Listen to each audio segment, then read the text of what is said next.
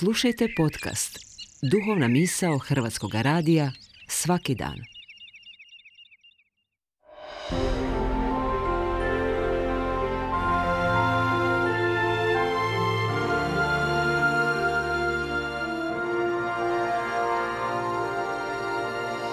Duhovna misao. Urednica je Blaženka Jančić.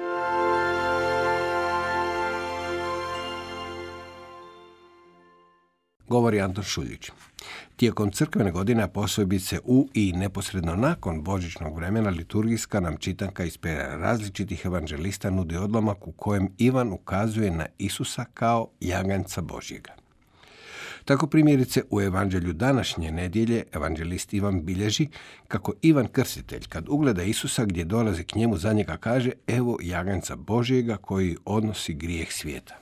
Jamačno je kod njegovih židovskih slušatelja to moralo imati vrlo snažan odjek, jer je janje ili jare koje su oni istjerivali u pustinju na slikovit način odnosilo grijehe koji su na te životinje obredno natovarivali i tako ih se rješavali. Suvremenci čovjek može postaviti pitanje ima li to kakve veze s njime i nisu li te slike arhetipske i samo nešto udaljeno i mitološko ili egzotično. Čini se da je u toj slici skupljena važna istina o čovjeku. Naime, čovjek u sebi skuplja kako lijepe, tako i teške, pa i frustrirajuće sadržaje. Što je više rana, povreda, manjka ljubavi i pažnje, to je više zlih stanja koje većina ljudi zatvara čvrstim zasunima.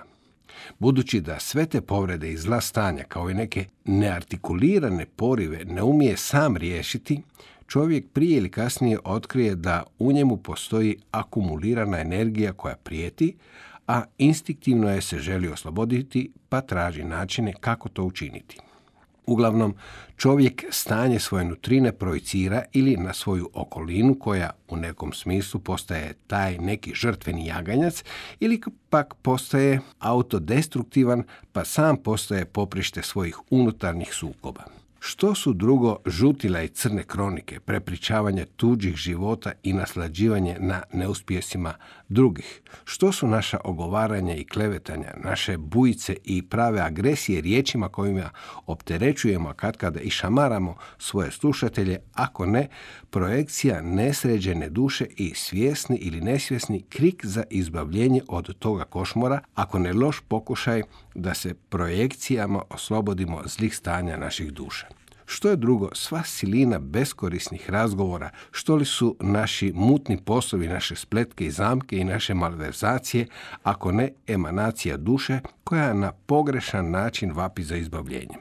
Što su u konačnici drugo ova zagađivanja kojima zagađujemo svoje društvo i svoj okoliš, svoje vlastito stanište i svoj planet, ako ne, ne umijeće da se istinski oslobodimo svojih zlih stanja, deficita ljubavi i smisla a da o agresijama i nasiljima druge vrste i ne govorimo. Na ovome mjestu kršćani govore o spasenju i o spasitelju.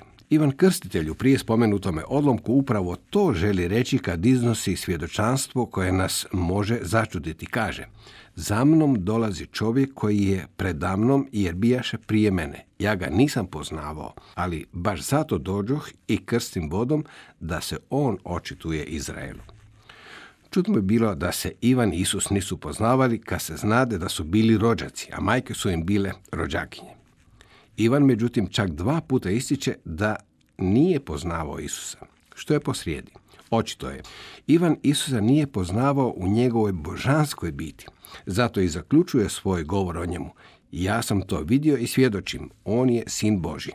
To što dakle Ivan nije poznavao jest ono božansko u Isusu. I to božansko potrebno je čovjeku kako bi se konačno riješio svojih zlih stanja. Na to je mislio Ivan kada je o Isusu govorio kao o jaganjcu Božjem. Duhovni su učitelji oduvijek upozoravali na higijenu duše u koju se skupi, kako kaže Thomas Kitting, mnoštvo smeća, pa je pravi duhovni posao uhvatiti se u koštac s time i to sređivati na najbolji i najprihvatljiviji način, uz Božju pomoć. Svjedočanstvo mnogih svetaca, ali i mnogih običnih kršćana govori kako ustrajna i kontemplativna molitva, a posebice sakramenti, malo pomalo dovode dušu do smirenja. Bog u nama na takav postupni i terapeutski način sređuje košmar i mnoštvo smeća izbacuje na za okolinu neškodljiv način. Smjeli bismo reći da je pitanje ekologije i eminentno duhovno pitanje. Istinski duhovni ljudi ne samo da su neškodljivi za društvo i za okolinu, nego oko sebe šire mir i red za kojima čovjek čezne. Možda bi zbilja vrlo ozbiljno trebalo postaviti pitanje treba li nam jaganje s Božji ili i dalje mislimo da možemo sami i bez njega.